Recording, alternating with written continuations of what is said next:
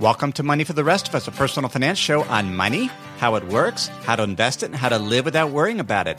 I'm your host, David Stein, and today is episode 61.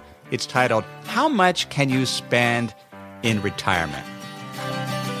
One of the most daunting challenges facing new retirees is determining how much can they spend each year of the retirement savings without depleting the entire nest egg before they die. It is not an easy problem because there are several unknowns. How long will you live in retirement? When are you going to die?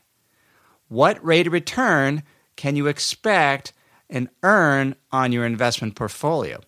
And it isn't even so much what is the average expected return. It's what is the sequence of returns. In other words, good years followed by bad years. You have more bad and negative years in the early years of retirement versus later on. So it's that pattern of returns. And the third is what will be the rate of inflation. Now, in this episode, we'll talk about several ways to look at this and approach this problem. It's one of the most frequently asked questions I get from listeners of this show. And not maybe they don't ask it directly, but they really are trying to solve this problem. One of the ways it often gets asked is many listeners want to be early retirees, and they're asking, well, if I have all my assets in retirement vehicles, what am I going to spend from? And so the simple point of this episode is, one, make sure if you're going to be an early retiree that you have sufficient savings in non-retirement investment accounts, taxable savings. And in fact, most early retirees are going to have that anyway, because once you max out your tax-deferred vehicles, you're going to have to put them in taxable vehicles in order to have enough savings. But the question is, well, then when you're retired, how much can you spend? And there's sort of these traditional rules of you spend 4% in the first year of retirement, and then adjust that amount, that dollar amount or euro amount each year by the rate of inflation. And that would give you a path to spend each year. Now, that's sort of traditional financial planning theory. I think it's maybe a good rule of thumb, but it has some issues because and the example I like to give is I live in Idaho. I have a farm in Idaho. If I would ask somebody back east that wanted to come to Idaho and visit me, if my directions were drive west at 55 miles an hour, they would never make it. It's plain vanilla advice, but it isn't specific to the person's situation. Where are they? Which road should they take? What are they driving? What are the other circumstances? And that's really when it comes to retirement, it depends on the circumstances, both the individual circumstances, how much do they have saved? What age are they when they're retiring? What other resources do they have? Are they working part-time? Do they have a traditional defined benefit pension plan? What is the market environment in terms of are stocks highly valued? Are they very, very pricey? Or are you entering retirement with very, very low valuations or cheap? So very, very attractive market conditions. Those are all considerations for answering this question. Back in 1997, we were living in Ohio, and we got a phone call at 3 a.m. And to this day, I suppose everyone dreads phone calls at 3 a.m. But this was from a friend of my in-laws, and my father-in-law had passed away that night suddenly.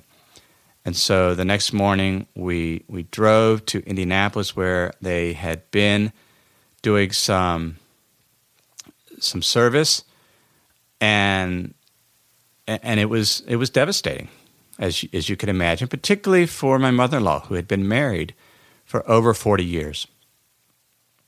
One of my responsibilities when we got her back to Idaho was to drive the pickup truck back to Idaho, and the thing broke down in the middle of Kansas, and it took about 3 days to get the thing. I finally had abandoned it because I had to get back to work, and took a Greyhound back to St. Louis and took a plane home.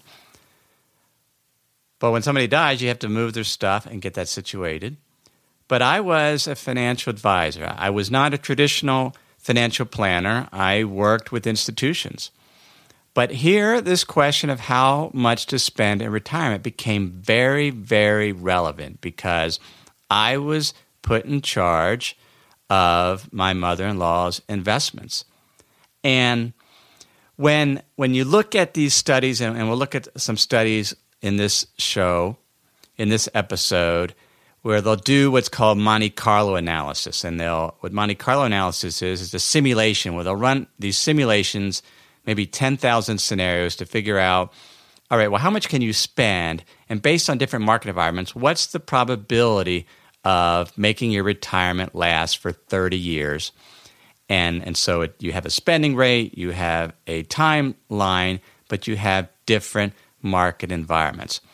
And that can be helpful. I mean, there are some issues with Monte Carlo simulations in terms of how they're set up. Most of the time, they're set up somewhat naively in that they use what's known as a normal distribution, where you have an average expected return, and then you have a standard deviation or a range of returns around that average that are normally distributed.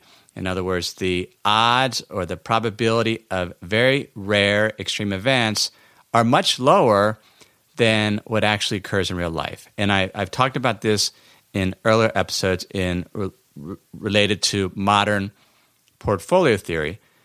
So there's some inherent flaws with how it's often set up. Now, you can adjust your Monte Carlo simulations to take into account what are known as fat tails or extreme events, or there's other ways to look at it. But the other problem with Monte Carlo simulation, and this became very, very clear with my mother-in-law, she's just one person, one data point. She doesn't get 10,000 scenarios. She got one. It's been 18 years, and she is a perfect example of someone. She did not have much money and doesn't have much money. She's still alive. And so to protect her privacy, I won't give you a ton of details, but she was very similar to an average retiree. She had a little over $200,000 in an IRA. And that was sort of the nest egg that we had to work with. She has Social Security. My father-in-law had a pension. He worked 30 years for, I believe it was 30 years for Westinghouse. He had a full pension, and I was not involved in advising their finances. A financial advisor recommended to him to take a higher pension amount and take out about a $50,000 life insurance policy in case he died, and he took a higher pension amount, so if he died, his spouse or my mother-in-law would not get anything. He died about a year and a half after retiring. It was a terrible, terrible advice, in my opinion. And I'm not a financial planner, but I just looking at the numbers, it didn't work out. The pension, 30 years pension gone. That left this couple $100,000 nest egg, about a little bit, six figures, 100,000 or so in home equity and Social Security. That's not much to go into a 30-year retirement. And then you have the issue of what are the investment returns. I found a spreadsheet that I kept. So every year, and I do this now on my own investment portfolio. If you're a retiree, a near retiree, an early retiree, I think it's very helpful to track, at least annually, how much did you spend at your retirement and what was your investment return. I talked about this in episode 33 on Mind the Gap, comparing your after inflation return, your real return, and compare it to the percent of your portfolio you're spending. Now, with my mother-in-law, I've not used the 4% rule because, as I said, it depends on conditions. So I looked at this spreadsheet, and I kept it from 1997 through mid-2011. So that's roughly the first, 13, 14 years of retirement. So half the typical retirement. And I looked at the returns, and she had what's known as sequence of return risk. The S&P 500, which is a measure of the broad stock market, essentially U.S. large company stocks, from 1997 through, so the end of 1997 through mid-2011, annualized return negative 0.8%. Now that makes for a very, very difficult investing retirement. From 1997 through mid-2011, two significant bear markets. A portfolio that was 35% stocks, 65% bonds would have returned 3.5% annualized. She generated in her portfolio that I was overseeing about 5.8%. And so when I look at my retirement, I'm trying to target 5 to 6%. You just can't go into retirement assuming, in my mind, you're going to earn 8, 9%, because the challenge is you can't afford to have a huge negative drawdown in the first years of retirement because it can essentially decimate it in the later years. Now, I also calculated how much have we spent or has she taken out of her portfolio. And it ranges from as low as 2% in some years to 11% in other years. And so, and it's actually been dropping over time. What has changed? So she's just one data point. Well, in the early years of retirement, she was spending more. And I was a little worried because she needed it to live. The nest egg was not very large. And then after about 7 years of being single, a widow, she remarried, and that helped things a little bit.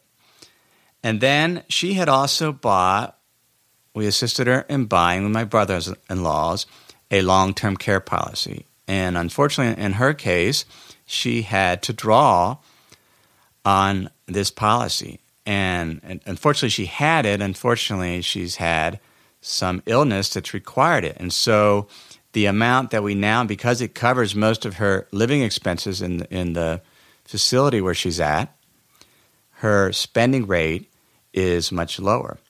But the point is, it's very, very difficult to go into retirement and say, I'm going to spend X percent and I'm going to raise it by the rate of inflation and just put it on autopilot.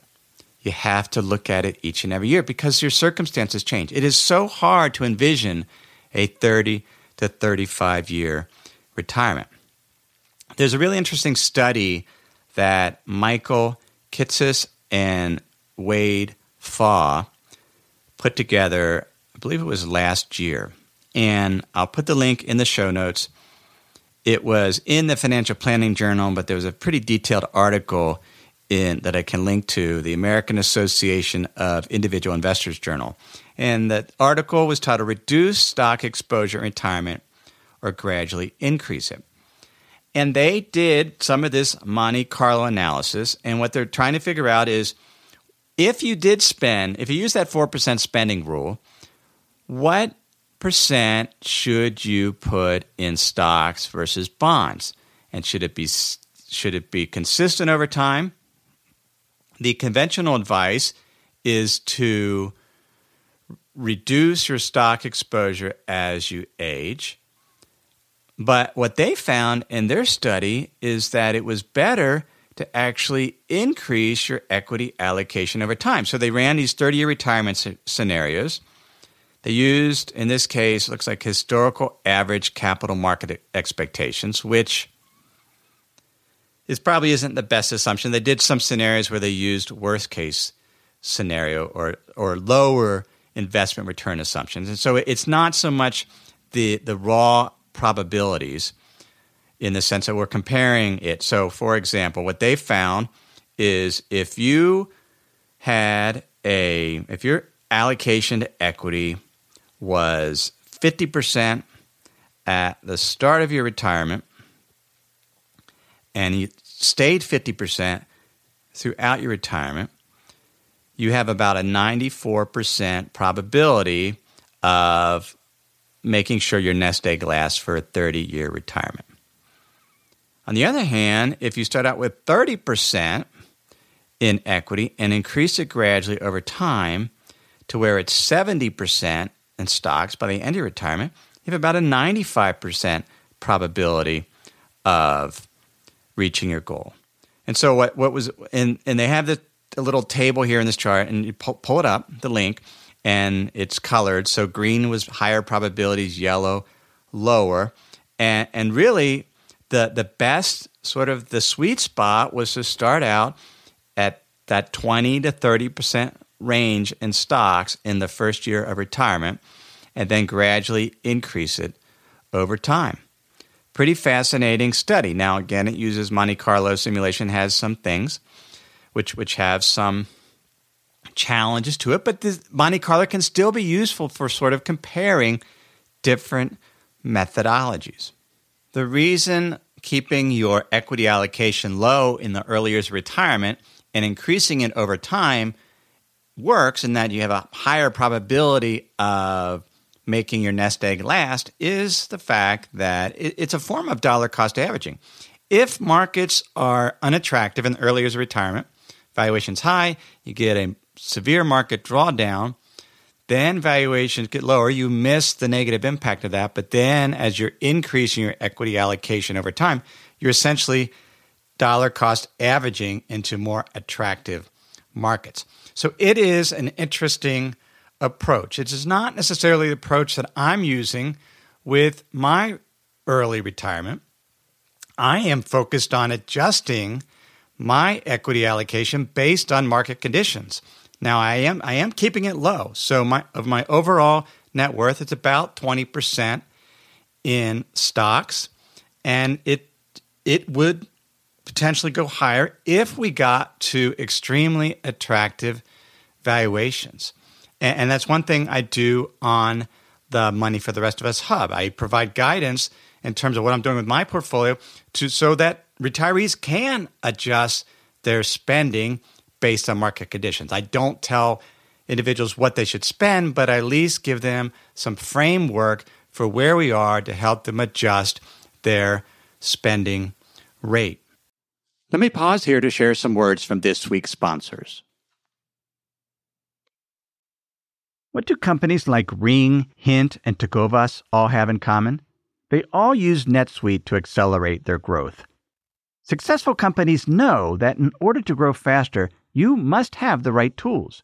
Whether you're doing 1 million, 10 million, or hundreds of millions in revenue, NetSuite by Oracle gives you the tools you need to accelerate your growth. With NetSuite, you get a full picture of your business: finance, inventory, HR, customers, and more. It's everything you need to grow, all in one place, right from your phone or computer. NetSuite will give you the visibility and control you need to make the right decisions and grow with confidence. That's why NetSuite customers grow faster than the S&P 500. NetSuite is the world's #1 cloud business system, trusted by more than 19,000 companies. It's the last system you'll ever need.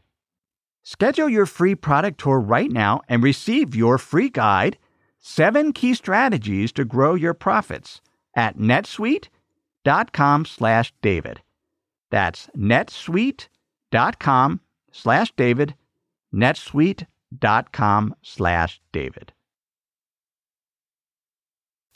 So we've addressed the unknowns of investment returns, and we've addressed the spending rate, adjusting it based on your individual circumstances, based on market conditions. Let's look at this idea. You don't have any idea when you're going to die. We can look at probabilities. There's actuarial studies. So I'm looking at one now that's based on Social Security data. It's from a study called Lifetime Income Risk, Joint Task Force Discussion Paper, and it's a paper on longevity risk. I'll link to it in the show notes.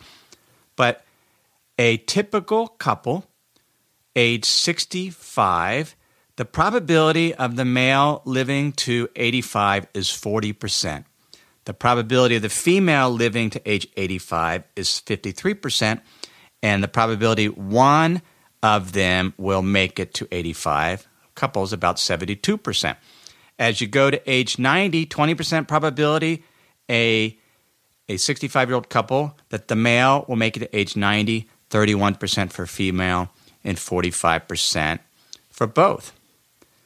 What's your odds of living to 100 if you're 65? 1%. If you're a male, 2%, 3% if you're female. So what's interesting here is when I referred back to the earlier study by Michael Kitsis, where we showed probabilities of achieving a 30-year retirement based on 4% spending rule, adjusting your equity exposure over time, 95% probability of not having your money run out.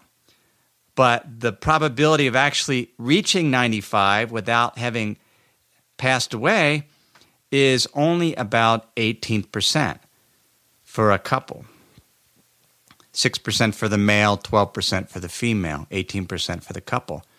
And so if we look at those probabilities, that means the probability of retirement ruin and actually running out of money is lower than the earlier tables because most people won't make it to age 95. And this is where there's a way to truncate or to guarantee you don't run out of money in retirement, irrespective of when you die. And I call it the... Now, that was embarrassing. I had to stop the take. I had this great name for this strategy, and I couldn't remember it. It's called the Stay Alive by 85 bucket. I thought it was a cool name, but I can't even remember it, so it probably isn't that memorable. But Still Alive, not Stay Alive. Interesting, in Sweden is still the home of the eternal home of the Bee Gees. I heard Stayin' Alive so many times in Sweden, I couldn't believe it on the radio. It's Still Alive by 85 bucket. Here's the strategy. In episode 32, Die Broke, I talked about single premium immediate annuities where you take a lump sum, you buy an annuity, you pay a premium to an insurance company. They promise to pay a certain amount for the rest of your life. I won't get into a great deal of detail. Go back to episode 32. You can listen to that.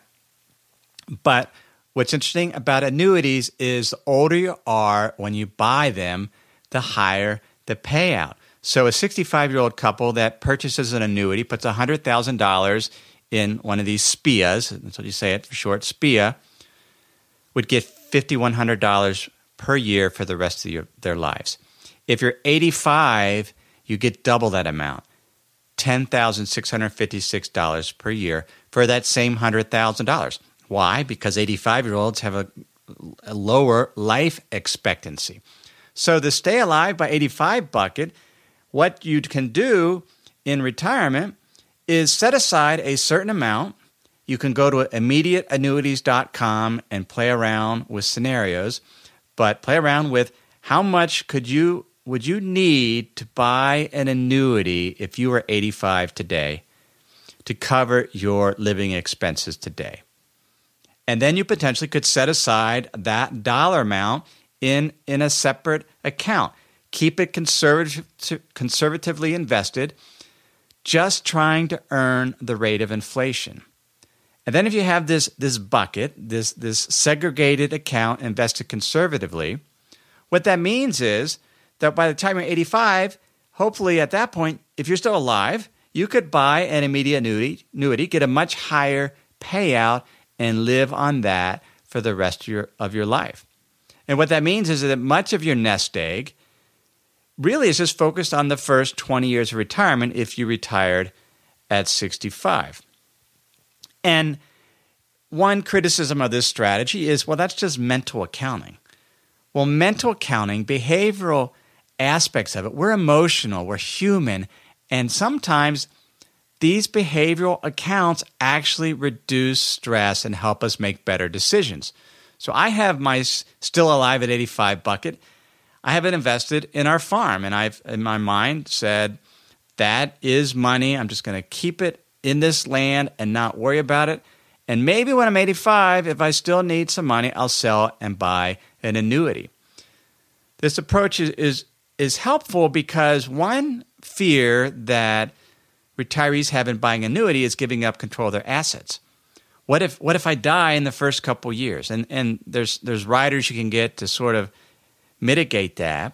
But if you're not having to buy an annuity till 85, you can really take advantage of the fact that you can get a higher payout. You don't have to give up control of the money now. You kind of have this segmented account.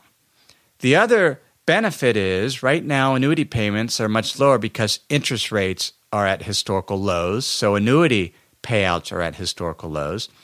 If you can wait and defer purchasing annuity till you're 85, hopefully it'll be a more attractive interest rate environment. You can get a higher annuity payout. So when we look at the principles I've shared today, one, there is no hard, fast retirement spending rate. It depends on your individual circumstances. It depends on investment conditions. It depends on what age you're retiring at. If you're retiring in your 50s, you're going to want to spend perhaps it's 2 to 3% of your nest egg, and you're going to have to supplement it with part-time income, even perhaps in your 60s. But it also depends. You see, my mother-in-law, it has ranged from 2% to an 11%. 11% clearly wasn't sustainable, but there were extenuating circumstances that required it to be higher in a given year. And so it can vary. The idea is to look at it year by year, perhaps use the still alive at 85 bucket analogy. Also look at what is the gap, mind the gap. We have to factor in inflation. And so calculating your real net of inflation return, comparing it to how much you're spending so that you actually are in the early years of retirement, hopefully earning more than the rate of inflation and the amount you're spending, so you're minding the gap. Again, you can listen to episode 33 to get more information on that. You can get show notes for this episode at moneyfortherestofus.net. That's also where you can sign up for my Insider's Guide. I was going to do an episode today on Greece and the situation on Greece. But my concern of doing that is Greece could stay in the European Union, or they could be exiting. It's sort of do or die for them in terms of where they're going to be. And what I'd like to do on this show is evergreen content. I don't want to have an episode that 3 months from now is irrelevant. So what I've done instead is for Insider's Guide members, I shared with them an audio lesson I had done on the Hub on what happens or what will happen if Greece exits the Eurozone. What are the good things that could happen? What are bad things? But I kind of walk through the scenario. It's about a 15-minute audio. I sent it out to members of the Insider's Guide the day that this episode was released. If you're listening to this later, if you go to moneyfortherestofus.net, sign up for that Insider's Guide, and in the next week email, you'll get a copy of that audio lesson or link to it, so you'll be able to kind of perhaps put yourself a little bit at ease. There's a lot of concern regarding Greece, and at least hopefully provide some context. Just a reminder, MoneyForTheRestOfUsHub.com is the premium membership site. That will be closing to new members as of the end of June 2015 in order to close the Hub temporarily only so I can restructure it. I talked about that in detail in episode 60, so I won't go into it there, but just know that in a few weeks it will be closing. So if you're interested, go ahead and visit MoneyForTheRestOfUsHub.com and give it a try. Everything I've shared with you in this episode is for general education only. I've not considered your specific risk profile. I've not provided any type of investment advice. I'm simply providing general education on money, investing, and the economy. I hope you have a great week. Thanks for all those that have left reviews on iTunes. Please continue to do so. I find the feedback very, very helpful. Thanks.